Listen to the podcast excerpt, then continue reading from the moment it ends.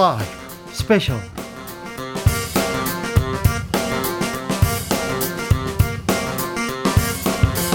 (2021년 9월 18일) 토요일입니다. 안녕하십니까, 주진우입니다.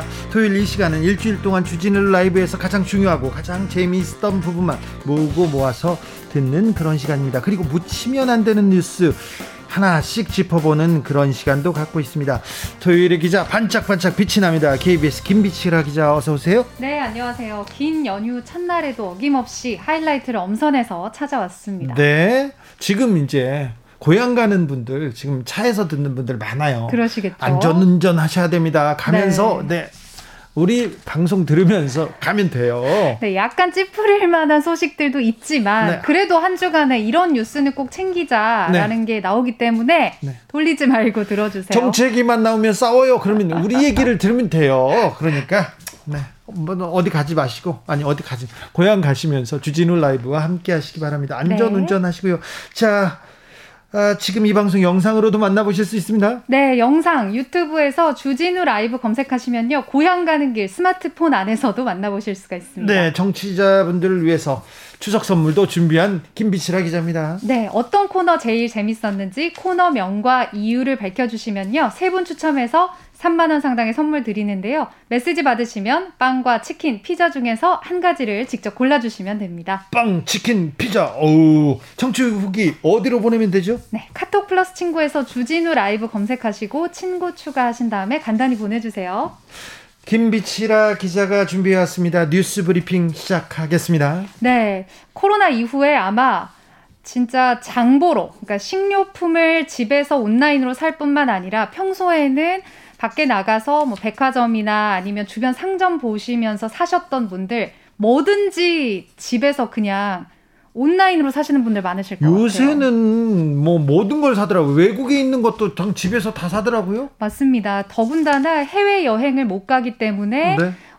온라인으로 해외에 있는 것들도 살 수 있는 방법을 조금만 익히면 정말 해외에서도 컵 하나도 배송이 오는 시대가 됐거든요. 진짜요? 네, 그래서 지난해 해외 직구 거래액이, 우리나라 사람들이 해외 직구에서 들여온 거래액이 4조 1,000억 원이 넘는데, 4조가 넘어요. 5년 만에 2배가 넘게 증가를 한 수치래요. 엄청난 증가 수치입니다. 그리고 예전에는 이제 중간 거래상이 있어서 우리나라 온라인 쇼핑몰에서 샀지만, 조금만 연구를 하면 해외에서 직거래를 하기 때문에 당연히 가격도 싸져서 또 그거 보는 재미로 해외 직구 쇼핑에 빠졌다, 이런 분들 참 많으실 거예요. 그런데 해외에서 바로 직접 구매한다, 딴 생각하는, 헛생각하는, 이상한 생각하는 사람은 꼭 있어요. 맞습니다. 그게 바로 오늘의 제가 가져온 뉴스인데요. 네. 심각한 문제가 발견되고 있습니다. 해외 직구 증가와 함께 젊은 층의 마약 사범도 급증을 하고 있다고 하는데요.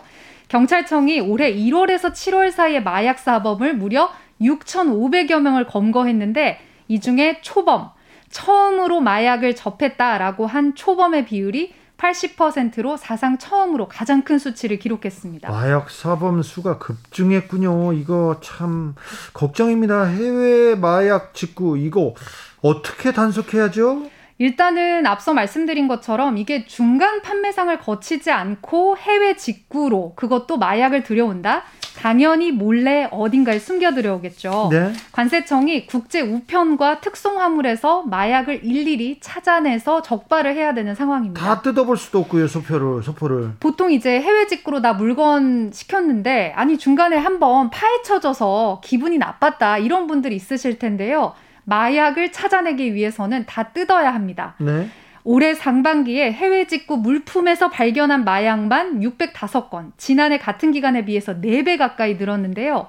이 중에 한 250건 정도가 10g 이하의 소량이 발견됐다고 합니다. 그러니까 보통 우리가 마약 사범이 걸렸다라고 하면 뭐 수십만 명이 투약할 만한 것을 뭐 화물 같은 것들로 몰래, 이렇게 굉장히 대규모 조직이 관여되는데, 개인이 호기심에 인터넷에서 접하다 보니까 괜찮을 것 같아서 10g 이하의 소량을 들여왔다. 그러니까 초범이자 인터넷을 통해서 접한 비율이 얼마나 높았는지를 알 수 있는 결과였습니다. 계속 늘어날 가능성이 있습니다. 수법이 얼마나 교묘하냐라고 하면요, 인천세관이 실제 올해에만 적발한 것들의 사례인데요, 올 초에 미국에서 수족관용 소금 상자가 들어왔대요. 실제 이제 직구 많이 하니까 싸게 사시려고 수족관 안에 넣는 물고기용 소금 상자인데 소금처럼 보이는 하얀 가루들 전부 필로폰이었고요. 2월에는 네덜란드에서 그림 엽서가 배송이 됐는데 엽서는 괜찮았는데 엽서에 붙은 우표에 환각제 LSD가 발라져 있었다고 합니다. 네. 이런 거 사실 어떻게 찾죠? 영화에서나 나올 법한 걸로 생각이 되는데 그렇죠. 찾았습니다. 그리고 수프 통조림, 그다음에 동남아에서 배송돼서 들어오는 화장품 통 뜯어보면은 거기에 알약 같은 것들이 우수수수 떨어지는. 그러니까 이렇게 보면 밀반입을 교묘한 수법들까지는 아직 우리 세관이 찾아내기가 어려웠을 것으로 본다면 해외 직구 양을 고려했을 때 그 양은 엄청날 것으로 보입니다. 던지기라고 있어요. 던지기. 아, 또 전문 용어입니까? 네. 던지기인데 그러니까 내 주소가 아니라 다른 사람 주소로 다른 사람 이름으로 그쪽에다 던져놓는 거야. 그래서 적발이 되지 않습니까? 내 거 아니야 이렇게 하면 되지 않습니까? 그리고 던지기를 하는데 10대 12세, 13세 이름으로 사는 거예요. 아하. 그 사람은 걸렸는데 처벌을 받지 않아. 오. 이런 유도 있고 이 마약 직구 이거 계속 교묘해지고 있습니다. 대책이 필요합니다. 대책을 세워야 돼요. 네, 말씀하신 것처럼 마약은 들여오는 거 적발해도 이걸 과연 누가 수치를 하느냐 이것까지 찾아내야만 완벽한 검거인데 사실 그 과정에서의 지금 인력이 굉장히 부족하다고 합니다. 코로나19 덕분에 여행객이 감소를 해서 지금은 여객터미널에 있는 마약 단속 인력을 임시로 인천세관에 데려와서 엄청난 양의 직구 물품을 24시간 검사를 하고 있지만 만약에 코로나가 진정되면 어떻게 해야 될지 대책이 없는 수준이라고 하고요. 예. 두 번째로는 세관에서 감춰진 마약을 찾아내면 그 다음 단계가 바로 특별사법경찰, 특사경이 수사에 나서야 되는데 이게 좀 문제가 있는 게 올해 1월 1일부터 마약에 관련된 법이 개정돼서 세관의 단속 범위가 확대됐고 기존에 검찰에서 하던 마약 업무까지 관세청의 특사경으로 많이 넘겨왔대요. 물론 인력은 늘지 않았습니다. 인력이 늘지 않았는데 지금 1년 새 4배가 늘었지 않습니까? 마약 해외 직구가. 그러면 이게 일이 더 많이 늘어났다는 얘기인데. 악순환이 반복되고 있는 게 물품이 너무 많아서 검사가 어려워지면 어려워질수록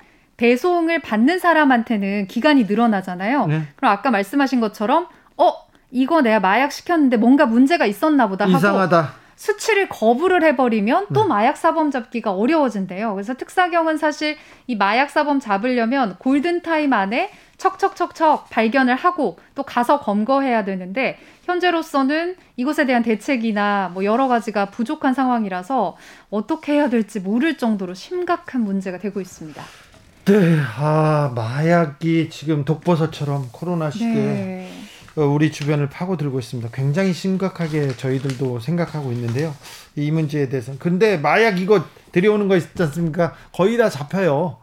이게 사람이 없어서 시간이 없어서 그렇지 다 잡혀요. 그러니까 이거 해외 직구로 호기심에 한번 사야지. 아유, 안 됩니다. 해외에서 들여오지 않습니까? 이거는 해외에서 마약 밀반입이지 않습니까? 엄청나게 세요. 문제예요. 보통 1년, 2년씩 실형을 살아야 돼요.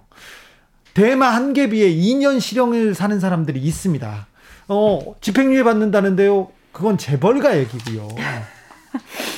얘기고요. 진짜 그러니까 전곡을 찌르셨습니다. 호기심으로 한번 해본다. 맞습니다. 징역 2년 삽니다. 대마 한 개피 한번 해보고 싶다. 징역 2년 삽니다. 꼭 기억하셔야 됩니다. 해외 직구할 때 세금 안 내고 밀반입 하는 것만으로도 범죄인데 이게 마약이다. 그럼 엄청나게 심각하다는 거. 아마 이제는 학교에서도 관련해서 교육이 필요할 정도로 너무 겁 없이 접근을 하려는 분들이 많다고 하는데요. 네. 방송 듣고 계시면 부모님이 계시다면 자녀분들에게도 교육을 시켜주셔야 될 수준이라고 합니다. 10대 한번 호기심에 마약은 호기심을 제일 좋아합니다. 그리고 호기심이었다고 해서 봐주지 않습니다. 다음으로 어떤 소식 준비해 오셨습니까? 네, 그 자살 시도자를 목격하신 적이 혹시 있으신지 모르겠어요. 저는 이제 기자 생활하면서 자살 시도자가 있다 라는 신고를 받고 다리 위로 소방이나 경찰이 출동할 때 수습기자 시절에 많이 좀 따라가서 봤었어요. 근데 보면 이걸 내가 만약에 가장 먼저 목격을 했다. 어떻게 해야 될까 고민을 좀 많이 하곤 하는데요. 실제 경찰이나 소방은 어떻겠습니까? 이 난간에 있는 분을 어떻게든 마음을 돌려야 하는데 네. 실제 난간에 있는 사람들을 구조한 경찰의 이야기들을 몇 가지 들려드릴게요. 네. 지난 2일에 자정이 가까웠던 밤에 인천 월미도의 한 해변에서 남성의 발에 물을 담그고 바다를 하염없이 바라보고 있었습니다. 네.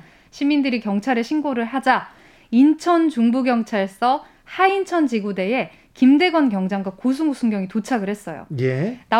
나오라고 소리를 막 쳤는데 나오지 않고 이제 물이 차오르기 시작한 거죠. 그때 김대건 경장이 신발과 장비를 벗고서 바다로 뛰어들어가서 남성에게 말했습니다. 네. 많이 힘드시죠? 그러니까 남성이 살고 싶지 않아요. 그랬더니 김대건 경장이 한 한마디. 그래도 우리 일단 하루만, 딱 하루만 더 살아봐요. 이렇게 얘기를 하자 이제 남성이 서서히 경찰의 손을 붙잡고 바다를 빠져나와서 지구대로 가서 안정을 한 뒤에 돌아갔다고 합니다. 그리고 경찰에게 감사합니다, 죄송합니다 이렇게 문자를 보냈다고 하는데요. 이 KBS 홈페이지 들어가 보시면 이 말소리는 들리지 않지만 실제 바다에 뛰어들려고 했던 한 남성을 이 한마디 말로 경찰이 되돌리는 모습을 보실 수가 있습니다. 그런데 이 삶과 죽음의 갈림길에 선 사람, 이걸 마주하는 경찰, 이것도 굉장히 고통스러울 거예요. 엄청난 네. 부담이 있을 겁니다. 그리고 트라우마도 많다고 합니다. 실제 예. 이제 경찰이나 소방이 출동을 했을 때 자살 시도자가 있어요 라고 시민들의 신고를 받고 가면 이미 목숨을 끊은 경우를 많이 보기 때문에 네. 경찰들은 이번에는 내가 도착했을 때 한 생명을 구하고 싶다라고 해서 많은 상황들을 가정해 가면서 이야기를 준비를 하는데요. 네. 지난 5월에도 비슷한 일이 있었습니다. 대전경찰청 112 상황실에 누나에게 안 좋은 일이 생길 것 같아요 라는 신고를 받고 대전유성경찰서 도룡지구대 강준석 순경이 둔산대교로 가보자 한 여성이 둔산대교를 실제 이제 뛰어내리려고 거꾸로 매달린 채 있었고 그런 경우 보게 됩니다, 우리. 그렇죠. 그런데 네. 이제 이 경찰도 순간 본인이 자극을 하게 되면 여성이 정말 목숨을 던질 수도 있다라는 생각 때문에 40분 동안 네. 여성을 자극하지 않고 가족을 생각해라 라고 얘기를 했고 그 사이에 신고한 동생이 도착을 해서 여성이 이제 극단적인 선택을 포기하고 목숨을 네. 구한 사건이 있었는데요. 네. 정말 이 따뜻한 말 한마디가 어떻게 돌릴지 저도 그걸 봤을 때 이제는 뭔가 좀 더 적극적인 제스처를 그 외로운 분들에게 취해봐야 되지 않을까라는 용기를 갖게 됐어요. 경찰의 네. 한마디가 이걸 살렸으니까. 그러니까요. 죽고 싶다고 하는 사람을 마주한 적이 있었는데 얘기를 하고 싶더라고요.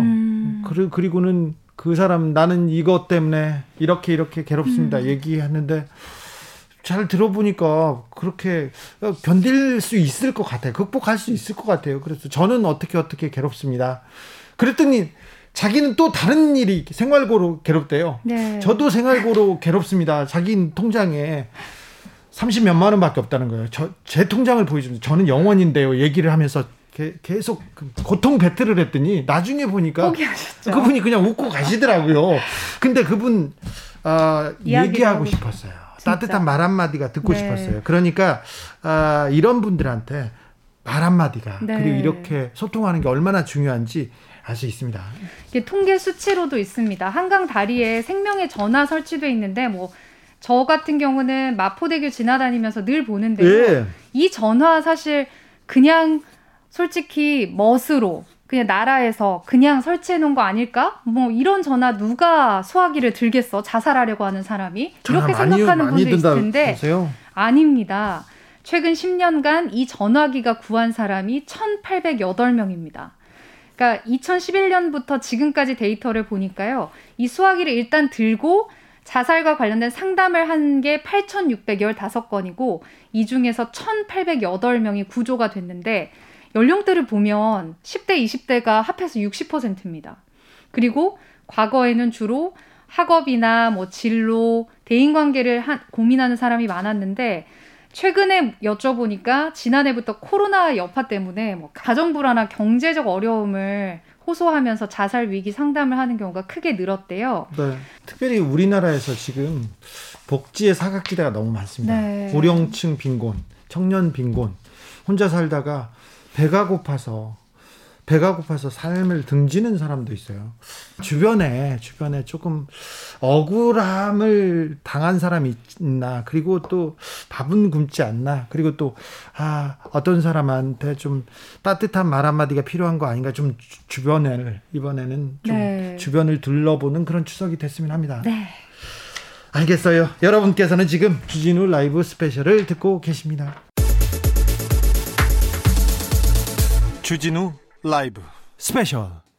주진우 라이브 스페셜 김빛치라 기자와 함께하고 있습니다. 본격적으로 주진우 라이브 스페셜 하이라이트 장면 다시 듣기 시작해 보겠습니다. 어떤 장면 골라오셨어요? 네. 요즘 정말 화제, 장안의 화제 코너죠. 네. 전직 청와대 정무수석들의 코너인 주진우 라이브 특급 조합 수요일에 원기옥에서 골라왔는데요. 네. 이분 김재원 그리고 강기정 이 두 분은 우리 방송에서 이제 팡 뜨더니 다른데 막 텔레비전도 진출하고 많이 나오시더라고요. 너무 바빠요. 너무 바쁜데. 사실 그 일반 시청자들, 저도 이제 청취자로서 들을 때도 두 분이 그 어떻게 보면 가감 없이 과거의 경험과 현재 정치권에 대한 어떤 판단을 아주 가감 없이 서로 배틀이 붙으시니까 진짜 재밌더라고요. 청와대 정무수석이라는 자리가 어떤 자리냐면은 청와대에서 뭐 정책이나 뭐 그 정치를 이렇게 할 때 국회 그리고 정치인한테 설득하고 가교가 되는 그런 자리지 않습니까? 네. 굉장히 중요한 정치 고수들이 가는 자리인데 그 두 고수들이 던지는 내공이 만만치 않습니다. 네, 이번 주에도 뭐 정치권이 변함없이 시끄러웠지만 김재원 최고위원은 지난주까지만 올 때만 나 하기 싫어. 도살장 굴려오는 것 같아. 그러면서 하기 싫대요. 고발사 지옥이 나왔을 때 하면서 끝나고 갈 때는 뭐라고 했냐, 내일 김웅 의원 이제 홍군형을 내야겠다고 자기 살려고 뭐 아무 말이나 막 해 하면서 막 가더니 이번 주에 왔을 때는 얼굴이 환해지셨어요. 그러면서 아주 신나게 박지원 국정원장 민가에 내려오면 호랑이가 내려오면 때려잡아야 된다 이 한마디로, 이 주옥 같은 카피로 지금 뭐 이 고발사 주옥을 제보사주로 막 돌려버렸어요. 그러니까 이게 정무수석들의 내공이 진짜 어마어마하다는 거를 저도 들으면서 느꼈는데, 말씀하신 것처럼 이 사건이 처음에는 윤석열 전 검찰총장을 왜 그렇게 껴넣으려고 하느냐 해서 박지원 국정원장이라는 새로운 인물과 연관관계를 또 찾아내면 또 신나게 공격할 수 있는 거리가 정치에선 늘 생기거든요. 네. 그래서 이렇게 좀 초점이 바뀌었는데, 사실은 검사가 야당 국회의원한테 고발해줘라 그럼 내가 잡아드릴게, 이거는 있을 수 없는 일이죠. 검찰권 남용이 아니라 이건 뭐 선거 개입 뭐 국정농단 여기까지 얘기하는 사람도 있지만, 밝혀진다면 만약에 검사가 야당 의원과 짜고 그렇게 했다면 문제지 않습니까? 근데 지금 이 부분은 사라지고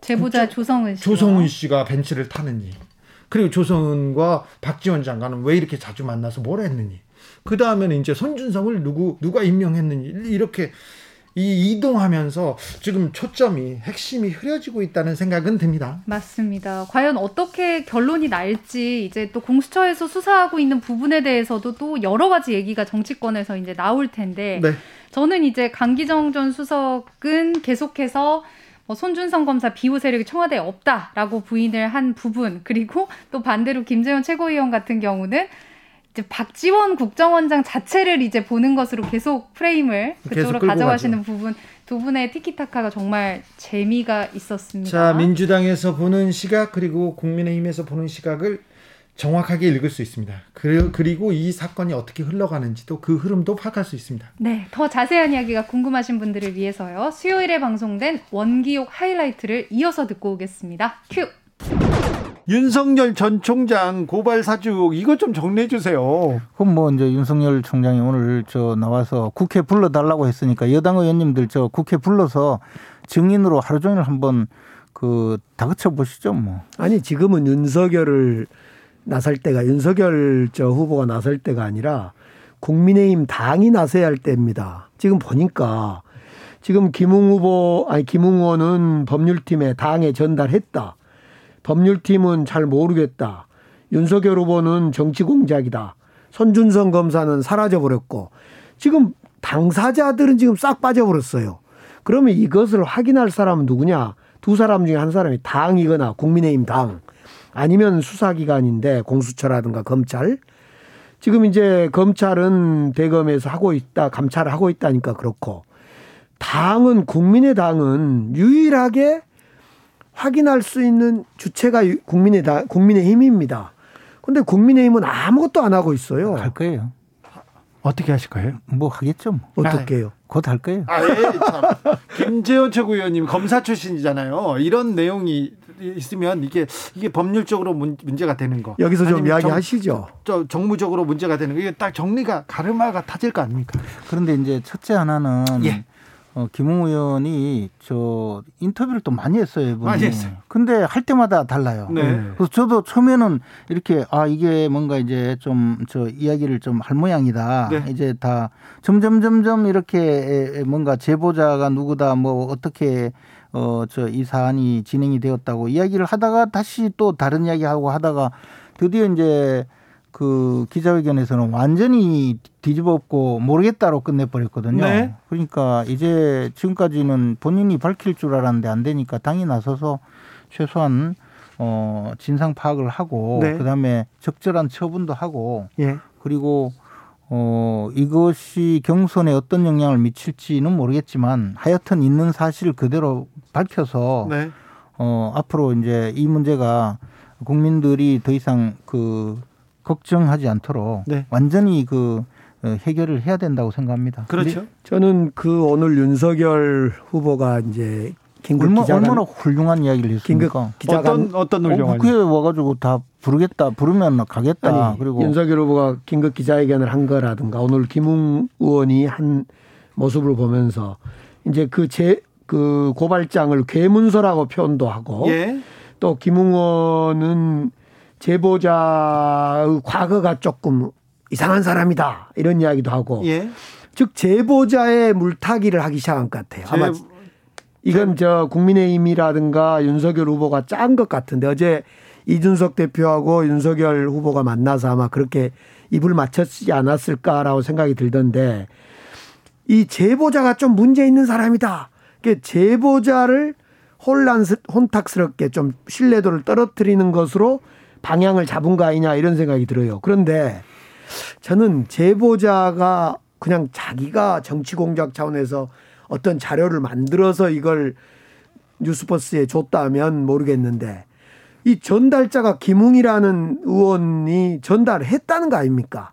지금 기억나지 않는다라고 표현하고 있지만은 실은 그 말을 한국어로 번역하면 손준성 검사한테 받았고 받은 걸 가지고 내가 100페이지나 돼서 바빠 죽겠다. 선거 때문에 4월 3일.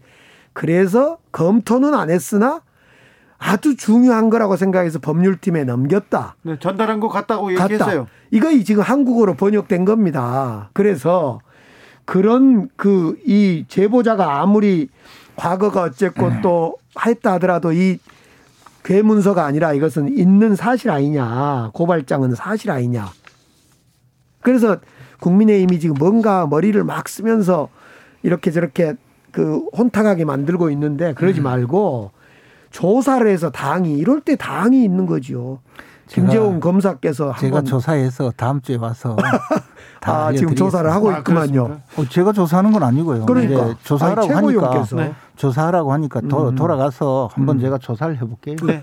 5122님께서 김재원 위원님 페이스를 잃으신 것 같아요. 너무 조용하시고 기운이 없어요. 카리스마를 보여주세요. 얘기합니다. 요즘 뭐 힘이 없어요 사실. 그리고 오늘 윤석열 후보가 또 뭘 잘못했냐면 이 제보자를 공익제보자라고 네. 하면서 공익제보자가 맞다라고 했잖아요. 권익위라든가 검찰에서. 이건 맞습니다. 무조건 제보하면 공익제보자가 됩니다. 화재가 나면 화재 신고하면 화재 신고자가 되듯이 지금 아무튼 제보자 법에 의해서 그렇습니다. 공익제보자예요. 네. 예. 이 제보가 공익에 맞냐 사실이냐 아니냐는 권익위에서 60일 내로 판단하게 돼 있어요. 그러니까 오늘 어디 문화일보도 그렇고 아까 윤석열 후보도 잘 모르고 그러던데 공익제보자라고 부른 것은 법에 의해서 무조건 공익제보자입니다. 옛날 청와대에서 김경률 씨였던가요? 그 행정관. 김경률 씨 아니에요?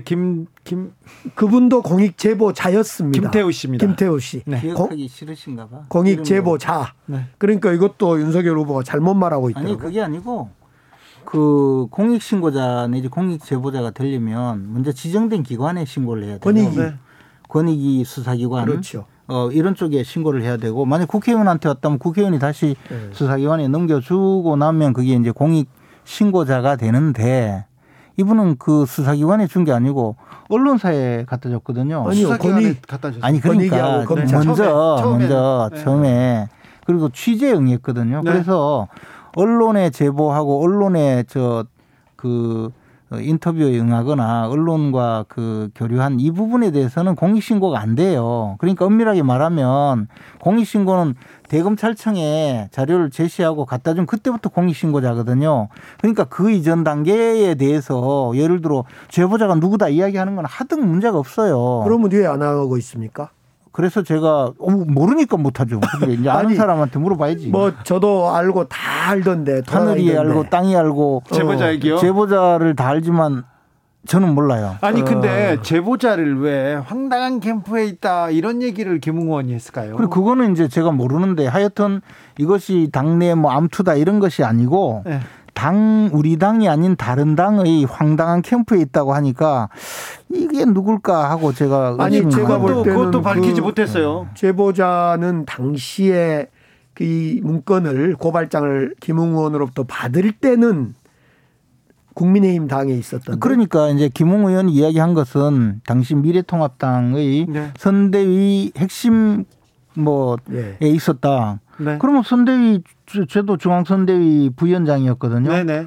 근데 이제 저는 공천 떨어지고 또 제가 공약 총괄 단장이었는데 제가 만든 공약도 또 약간 다른 이야기를 하고 해서 제가 이제 그다음부터 선대위에 나가지 않아서 선거 끝나고 나가 보니까 선대위 위원들이 몇 명 있더라고요. 네. 그래서 그 중에 한 명이라고 하니까 대강 누구일 수도 있다라고 생각을 했었지만 확실하지 않아요. 그래서 제가 이야기를 할 수가 없어요. 네. 네. 그거조차도 함부로 이야기할 그렇죠. 수가 없어요. 근데 어쨌든 그러면 그때 당시에 만약에 우리 당의 중앙선대위에 있었고 그분이 실제로 김웅 의원으로부터 그때 김웅 후보죠. 자료를 받았다면 이게 중요한 자료라 하면 선대위에서 이야기를 하든가 또는 누구에게 전달을 하게 해서 그 사람이 처리하게 해야 되는데 그 흔적이 전혀 없어요. 그래요? 예. 그러니까 이게 뭐냐면 증발했거나 애당초 없었거나 또는 다른 경로로 흘러갔거나 아니면 혼자 꽃삶아 먹었거나 네. 묵살했거나 이런 네. 상황이죠. 그러니까 당이 지금까지 어떤 조치를 할 수가 없었던 것이 아무 흔적이 없어요. 어쨌든 그 고발장이 5월경에 실행이 된 거 아닙니까? 다른 물론 단체를 통해서. 그게 아니고 8월. 4월에 전달됐다고 했는데 8월에 접수됐습니다. 네, 그리고 8월에 고발됐다. 그 부분은 이제 전혀 또 다른 상황인데 어찌됐든 제가 보기에 그러면 이것을 우리가 이제 한번 확인을 해봐야 될 것이 8월 달에 낸 고발장이 있는데 이걸 역추적을 해봐야 돼요. 네. 작성한 분한테. 근데 인터뷰한 것 보니까 그 작성한 분은 초안을 어디서 받아서 조금 고쳐서 냈다고 했잖아요. 네. 초안을 준 사람이 누군지 그로부터 역추적을 해가다 보면 나올 수 있겠죠. 금방 나올 거예요. 그러니까 저는 한 가지 더 오늘 윤석열 그 후보의 긴급 기자회견을 보면서 이 정치 공작이다 이랬잖아요.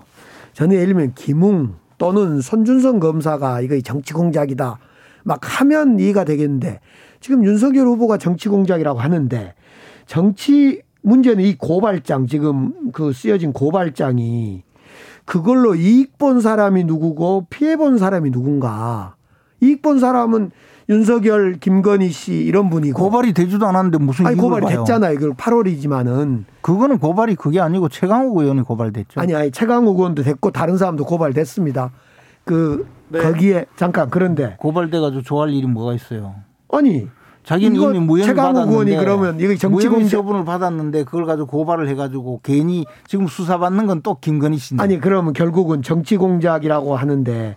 최강욱이가 자기가 최강욱 의원이 자기가 자기를 고발 영장을 작성해서 고발한다. 아니, 그럴 리는 그래서 없죠. 아무튼 이익 보는 사람이 누구이고 네. 피해 본 사람이 누군가를 따져보면 되는데 자꾸 이걸 정치 공작이다 하는 것이 이상합니다. 2329님께서 최고 수혜자는 윤석열이 될 듯 초원박집 사태처럼요. 그리고 윤석열 후보는 토론에 약하고 맞짱 뜨는 거에 강한데 그 페이스에 말려드는 것 같아요. 어쨌든 모함받고 탄압받아도 맨몸으로 맞서는 이미지를 만들었으니 지지율은 오히려 올라갈 것 같아요. 이렇게 얘기했는데요. 오늘 긴급 기자회견을 본인이 갖겠다고 해서 국회에서 윤석열 후보가 가졌어요. 기자회견을 가졌는데 너무 화가 나셨어요. 그리고 너무 많이 조금 뭘 나무라는 것 같더라. 그러면서 태도에 대해서 여러 얘기가 조금 있던데 김재원 최고위원은 어떻게 보셨어요? 뭐 저는 그 화면으로 보질 못해서 예. 그냥 활자로 된 기사만 봐서 네. 아주 부드럽게 잘 이야기했는 줄 알았는데 네. 또 그런 평이 있었나 보죠. 아 그래요? 부드럽게 네. 얘기한 줄 알았어요? 네, 저뭐 글자에는 그런 게 안 나와 있으니까. 아 그래도 엄청 화났더라고요. 이렇게. 근데 화낼만 하죠.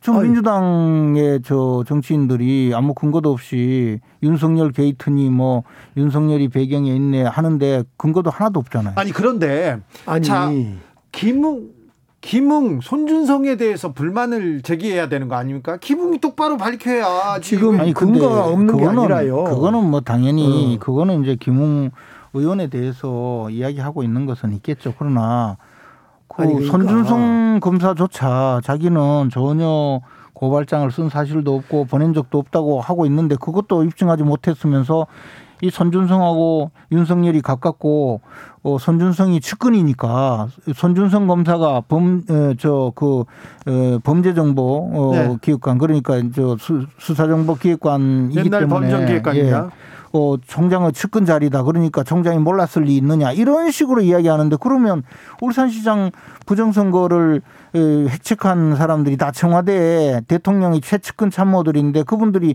해가지고 재판받으면서 대통령이 몰랐을 리 있느냐고 사과하라고 그리고 저 재판받으러 오라고 그러면 그게 아니, 말이 되겠습니까? 국민의힘 그렇게 하고 있잖아요. 예, 그런데 뭐 아직까지 한 번도 그렇게 공식적으로 이야기한 적 없죠. 자, 이런 거잖아요. 물증이 없는 게 아니라 물증은 고발장으로 있고 그 고발장이 뭐 손준성 그랬다지면 그 울산시장 부정선거 사건의 물증은요 쭉 여러 명이 있잖아요. 대통령의 최측근 수석비서관부터 주르륵 물증이 고발장이란 것이 있고 이 고발장은 손준성, 김웅, 제보자 3인이 관계가 있잖아요. 그런데 문제는 손준성의 관계가 어디 있냐고. 아니 문제는 그게 윤석열은 자기 내부 문제란 말이에요. 지금 세 사람한테 야 이마들아 너희들이 확실히 밝혀줘야지 내가 결백으로부터. 그게 어떻게 내부 문제입니까? 지금 아니, 검찰에서 국민의힘 나왔는데. 내부 문제죠. 그래서 거기다가 화를 내고 해야 되는데 맥 없는 기자 뭐 이상한 기자 막 그랬어요. 인터넷 매체라고 하고 뭐 괴문서라고 하고 정상적인 자료가 아니라고 하고 이걸 제가 보면서 윤석열 후보 기자회견을 보면서 윤석열 후보나 그전에 윤희숙 그 부동산 투기 그거 문제 두 분의 기자회견을 보면 적반하장도 유분수다라고 하는 걸 일대 쓰는 거예요. 아니에요. 주진우 라이브 강기정 전 청와대 정무수석 그리고 김재원 국민의힘 최고위원과 함께한 코너 하이라이트 부분 다시 듣고 오셨습니다. 김빛치라 기자 주진우 라이브는 풀버전이 제맛입니다. 유튜브 팟캐스트에서 주진우 라이브 검색하시고요. 9월 15일 수요일 2부를 찾으시면 인터뷰 클립이 따로 준비가 되어 있습니다. 김빛치라 기자 다음으로는 어떤 장면으로 가볼까요? 네, 예전에는 사실 카카오라는 말 방송에서도 안 쓰고 다 SNS라고도 썼는데 이제는 뭐 대명사가 돼가지고 아 우리나라 사람 중에 카카오 안 쓰는 사람이 어디 있어요? 그러니까요. 네. SNS 하면 카카오 그리고 카카오 택시, 미용실, 네. 헤어샵 뭐 우리 주변에서 너무 많이 들린 지 오랜데요. 이렇게 카카오 몸집이 점점 커지면서 골목상권을 침해했고 정부와 정치권에서는 이제 규제 카드를 꺼내 들고 있습니다. 아니 코로나 때문에 못 살겠어요. 그런데 카카오 때문에 못 살겠어요 하는 소상공인 골목상권 중소상인들이 많다고 합니다. 그래가지고 이게 어떤 일인지 규제를 해야 되는지 안 해야 되는지 어떤 상황인지 몰라요. 그래서 아 어렵다 하는데 네, 그래서 저희가 박상인 서울대 행정대학원 교수와 함께 이야기를 나눠봤는데요. 네. 저도 사실 이번 주에 들으면서 아, 이게 이렇게까지나 많이 그러니까요. 확장을 했구나라는 것을 사실 관련된 종사자가 아니면 이렇게 깊이 있게 느끼기 좀 어려웠구나. 저도 좀 반성 아닌 반성을 했어요. 우리 상권 중에 100개가 넘는 업종들에 진출을 해 있었다니요. 그러니까요. 재벌들은 이렇게 다른 분야로 진출할 때 굉장히 좀 까다롭게 제한을 하고 규제하기도 하는데, 카카오 이 혁신기업이고 인터넷기업이라는 이유로 너무 문어발식이라고 했더니 교수님께서는 지네발식이라고 네. 하면서 지네발식을 확장을 하고 있다고 하더라고요. 별걸 다 하더라고요. 그러니까 이게 지네발이라는 게 진짜 말이 되는 게요. 최근에, 그러니까 거의 최근 몇 년 사이에 이 100개 가까운 업종에 새로 다 진출을 한 거니까. 예, 불과 4, 5년 안 해요. 우리가 일상생활에서 쓰는 업종들 100개에 카카오가 진출을 해 있다라는 거는 과연 진출하는 과정에서 어떤 심사를 받았고 어떻게 규제를 받았는지 정말 아무도 관심이 없고 분간을 하지 않는 사이에 진출했다라는 거는 얼마나 관련해서 법과 제도 자체가 아예 없다시피 했는지를 이제서야 좀 들여다보는 거거든요. 그리고 이게 또 카카오뱅크 금융에 이렇게 진출했는데 금산분리가 명확하게 분리가 돼 있는데 이 부분은 어떻게 따졌는지도 궁금하고요. 그리고 네. 김범수 카카오 의사회 의장이죠. 그렇죠. 회장도 아니에요. 의사회 의장. 이분은 자기는 절대 세습하지 않겠다. 그리고 부의 세습 안 하겠다. 기부하겠다고 해서 좋은 이미지만 가지고 있었는데 좀 이상한 회사를 세워가지고 그 지분을 다 가지고 있으면서 가족들이 거기서 돈을 많이 벌었더라고요. 여기에 대한 규제도 좀 아직 규제가 미치지 않은 것 같아요. 잘못되어 있는 것 같습니다. 맞습니다. 그러니까 이제서야 이런 얘기가 나온다는 게 참 슬픈 게, 저도 동네 이제 미용실을 갔다가 얘기를 들었어요. 수수료를 얼마나 카카오가 많이 가져간대요. 단순히 그 카카오를 통해서 페이를 하는 것만으로 얼마를 떼어가는지 등등을 들었을 때, 에이 그냥 그 정도 플랫폼 어차피 이용해야 되니까 어쩔 수 없는 거 아니야 라고 쉽게 넘겼는데, 우리가 생각해보면 플랫폼을 제공한다는 것만으로 골목상권에서 자영업자들이 노동을 통해서 벌어들인 것을 이렇게 많이 가져가는 것이 옳은 것인가. 택시기사님들은 카카오 때문에 못 살겠어요 하고 너무 많이 떼어가요. 20, 30%씩 떼어가요. 카카오가 뭐라고? 연결해줬다고 20, 30%. 아유, 이건 너무하지 않습니까? 그래서 지금 우리가 보면 세계적으로 미국이나 유럽에서는 빅테크 기업에 대해서 규제한다 얘기 나온 지는 몇 년이 됐잖아요. 네. 그래, 우리나라도 그렇게 규제를 하면 되지라고 했는데, 제 친구들도 그런 얘기 하더라고요. 아무리 애플이나 마이크로소프트가 여러 가지 사업에 진출한다 그래도 헤어샵이나 문구용품 파는 거나 선물하는 사업에는 진출 안 하고 있잖아. 그렇죠. 이렇게 얘기를 하더라고요. 그거는 좀 너무하죠. 이건 잘못됐어요. 그래서 잘못됐다고 카카오가 결국 골목상권에서 일부 철수하겠다고 했습니다.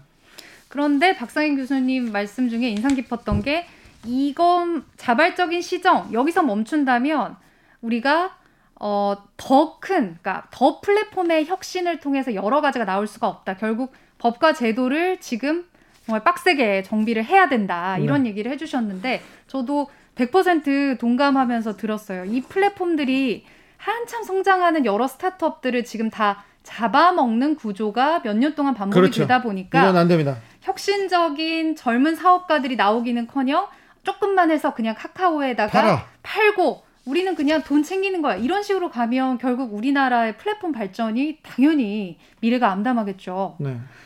네이버, 카카오에 대해서 혁신기업이라고 얘기하는데 그 부분에 대해서도 동의하지 않는 사람들도 많습니다. 저도 그렇고요. 아무튼 이 부분 고민해봐야 됩니다. 네, 저 더 자세한 이야기 궁금하신 분들을 위해서요. 화요일 훅 인터뷰 하이라이트 부분을 이어서 듣고 오겠습니다. 큐.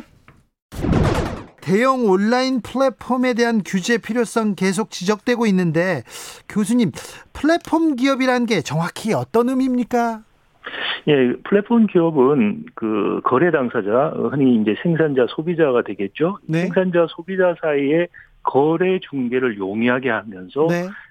가치와 이윤을 창출하는 기업이라고 할 수 있습니다. 네. 그래서 사실 그 미국의 월마트나 우리나라 이마트 같은 대형 유통업자들도 플랫폼 사업자로 볼 수가 있습니다. 근데 플랫폼 사업이라는 것이 이슈가 된 것은 온라인 또는 디지털 플랫폼 사업자들이 등장하면서 그 사업 범위라든지 크기가 과거에 이른바 그 오프라인에서 볼 수 없었던 규모로 또 범위로 확장이 되면서 지금 많은 경쟁 정책 이슈, 소비자 보호 이슈, 골목상권 이슈 같은 것이 나타나고 있는 것이죠. 아무튼 이 플랫폼 기업이 엄청나게 공룡처럼 커지면서 소상공인 영역을 빼앗는다, 골목상권 침해한다 이런 비판 계속 나오고 있습니다. 네. 왜 이런 그 불만이 불거져 나오는 거죠?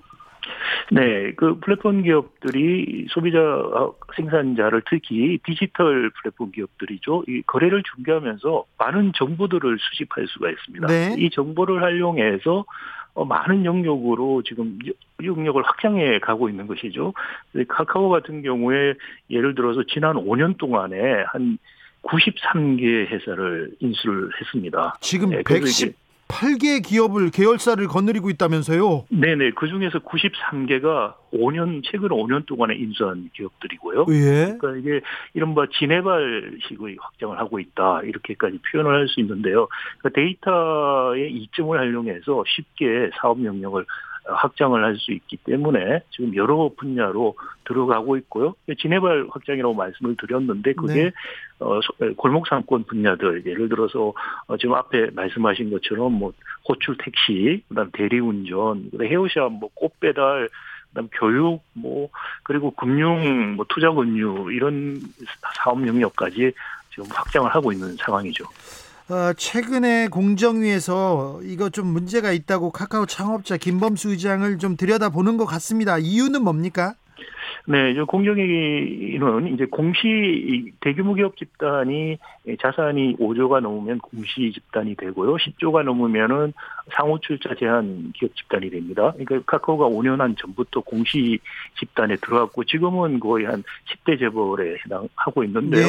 네. 이 카카오를 실질적으로 지배하고 있는 회사, 지주회사 같은 역할을 하는 회사가 주식회사 카카오인데 이 주식회사 카카오를 그 총수인 김범수 회장이 지분을 한 13%를 가지고 있습니다. 그런데 이 김범수 회장이 100% 개인 회사가 있어요. 그게 이제 KQ 홀딩스라는 회사인데 이 회사가 또 카카오 지분을 한 11% 갖고 있습니다. 그래서 김범수 회장이 이 두 개를 합쳐서 한 25% 지분으로 카카오를 지배하고 있는데 문제는 지금 KQ 홀딩스라는 이게 어떻게 보면 김범수 개인 회사고요. 예. 또 여기 친인척들이 대부분 이용을 하고 있는 조그만 비상장 회사입니다. 예. 이 회사의 자료를 공정에 제대로 보고하지 않았다는 것인데요. 아마 저는 한 두 가지 문제가 있지 않을까 추측하고 있습니다. 하나는 이 KQ 홀딩스가 2007년에 생긴 회사인데 그때는 이제 소프트웨어 개발업 또는 뭐 컨설팅 회사, 서비스 업종으로 분류가 됐습니다. 그런데 지난해부터는 금융업으로 바뀌었다는 거죠. 즉 금융투자회사로 바뀌었습니다. 그런데 예. 아마 공정거래위원회에 신고할 때 금융투자회사로 금융업종으로 신고를 안 한 게 아닐까 생각을 해요. 근데 그렇게 되면 어떤 문제가 생기냐면요. 금융회사가 비금융 계열회사에 의결권을 행사하는 것을 공정거래법에 제한을 하고 있습니다. 의결권 제한이 있는데 K큐브 홀딩스가 의결권 제한을 받아야 되는데도 불구하고 의결권을 행사한 게 아닐까. 그래서 공정거래법, 금융계열사 의결권 제한 규정 위반이 있는 게 아닐까라는 추측이 하나 있고요. 또 하나의 추측은 얼마 전에 네이버 이해진 총수가 거기도 이제 지음이라는 총수가 100% 갖고 있는 투자회사가 있습니다. 네. 이 회사가 대웅 제약에 한 5% 안 되게 지분 투자를 했어요. 그런데 그 몇 년 후에 대웅하고 네이버가 의료 빅데이터 회사라고 하는 다나 데이터라는 회사가 있습니다. 네. 다나 데이터라는 회사를 공동으로 만들어요. 그러면서 이 5% 안 되는 지분 투자로 몇백억을 버는 일이 생겼습니다. 네. 이게 신종 사익 편취라고 볼 수 있는데요. 지금 그 K2 홀딩스도 이해진 총수가 갖고 있던 지음과 굉장히 비슷한 성격을 갖고 있기 때문에 네. 이런 신종 사익 편취에 관한 또 정보 같은 것들이 혹시 누락된 게 있지 않을까.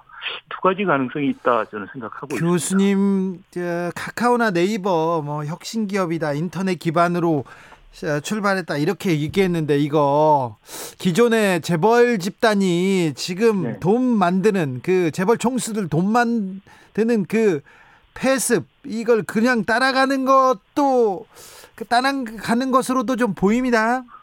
네, 지금 그런 현상들이 나타나고 있죠. 혁신기업으로 시작해서 사실상 우리 진부한 재벌 기업 같이 되고 있다라는 게 이제 보이죠. 지금 KQ 홀딩스 같은 경우 지금 이게 2세 세습을 하는 도구로 사용될 가능성도 굉장히 농후하고요. 밖에서는 뭐 자식들한테는 돈 한 푼 안 주겠다고 하면서 이런 회사를 만들어 가지고 지분 주면 그게 그 세습 그런 식으로 아닙니까? 했죠. 돈 줘서 세습한 게 아니고요. 그런 지금 좀 낌새들이 보이고 있다. 그런 측면에서 하나 우려가 되고요. 또 하나는 혁신보다는 자기가 그동안 혁신의 결과로서 축적됐던 데이터라든지 이런 것들을 활용해서 또 규제 차익이라고 우리가 말하는데요. 규제 사각지대를 활용해서 경쟁 사업자들을 우위를 좀 경쟁사업자들에게 우위를 접하면서 여러 가지 시장으로 확대해가는 그런 양상들, 이것도 이제 어떻게 보면 지배적 지위를 남용하는 것인데 기존의 우리 공정거래법에서 다룰 수 있는 것과 조금 공정거래법 자체로 다루기 어려운 그런 사각지대가 있는데 그걸 좀 활용해서 확장을 하고 있는 것이 아니냐. 혁신보다는 과거에 재벌들이 갖고 있던 레버리지를 활용해서 문어발 확장했던 거를 이번엔 거의 진해발 확장식으로 하는 그런 차이점 정도밖에 없는 거의 구태의연한 방식을 지금 닮아가는 거 아니냐는 우려가 있습니다. 알겠습니다. 헨젤과 그레테님께서 카카오의 문어발식 경영에 소상공인은 일촉즉발, 국민들은 노발대발 얘기합니다.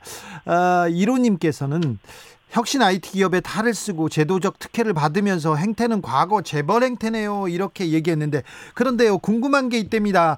마이쭈님 질문인데 카카오나 네이버는 왜 회장이라고 안 부르고 의장으로 불립니까? 네, 그 뭐 회장이라는 게 사실은 재벌 그룹의 그룹 회장이라는 것은 언론이나 편의상 부르는 것이고 공식 직함은 없습니다. 왜냐하면은 우리는 회사법에 기업 집단이라는 실체가 없고요. 단지 공정거래법에서 규제를 위해서 다루고 있을 뿐이거든요. 그래서 공정거래법에서는 총수라는 말도 사실 안 쓰고 동일이라는 용어를 씁니다. 그래서 실제로 그런데 그 기업 집단의 기업에서 어떤 직책을 갖고 있는 건데 김범수 회장 같은 경우는 의장 직함을 갖고 그다음에 이해진 총수 같은 경우는 과거에 의장이다가 지금 그것도 내려놓고요. 그다음에 GIO인가요? 그렇게 또 다른 직책을 가지고 있는데 그럼에도 불구하고 실질적으로 기업의 경영과 의사결정을 결정한다라는 의미에서 총수가 되는 것이죠. 돈은 다 벌면서 이거 책임은 안 지려고 하나 이런 생각도 합니다. 조혜숙님께서 카카오는 다른 줄 알았는데 결국에는 다 똑같아지는 건가 봐요. 이렇게 합니다. 그래서 정부 당국에서 칼을 빼든 것 같습니다. 저는 공정위가 칼을 빼든 것 좀 늦지 않았나 이렇게 생각하는 사람 중에 한 명인데 그래서 비판하는 목소리가 근데 정부한테 비판을 가하는 목소리가 좀 있습니다.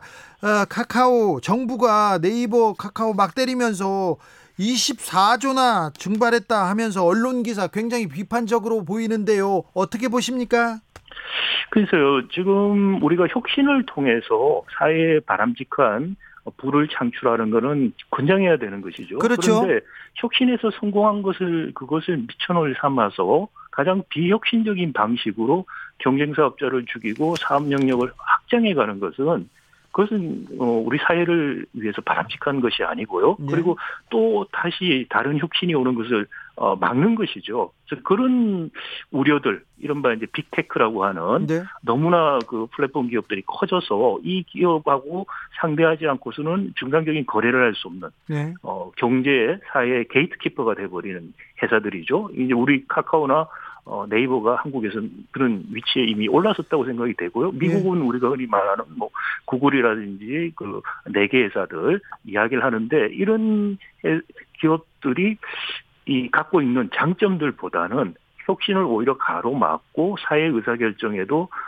나쁜 영향을 미치는 그런 현상들이 지금 일어나고 있다라는 것이 우리나라에서도 지금 느끼는 바고요. 그렇죠. 우리보다 조금 앞서서 미국이나 유럽에서 더 심각하게 지금 느끼고 있다. 이건 시장 경제 질서 공정 거래를 확립하고 진정한 혁신으로 유인하기 위해서 더 이상 정부가 수수방관할 수 없다라는 게 지금 개입을 하고자 하는 취지라고 할 수 있겠습니다.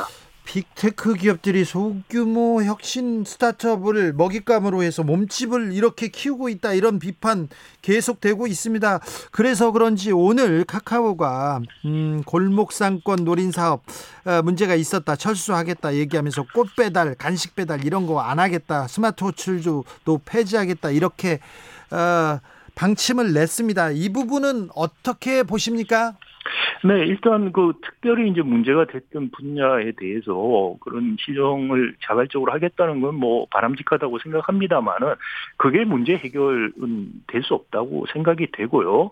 그건 기본적으로 여론에 의해서 또는 기업이 어떤 손해를 가지고서 알아서 공정한 경쟁을 하고 골목상권 침해 안 하겠다는 걸 믿어라라는 이야기밖에 안 되고요. 네. 결국은 법과 제도가 그런 식으로 더 이상 돈을 벌 수 없도록 만들어줘야만 된다는 것이고요. 네. 그래야만 정말 진정한 혁신이 계속해서 일어날 수 있다라는, 네, 점이죠. 법과 제도가 지금 네이버나 카카오는 한번 자세히 들여다보는 게 맞습니까?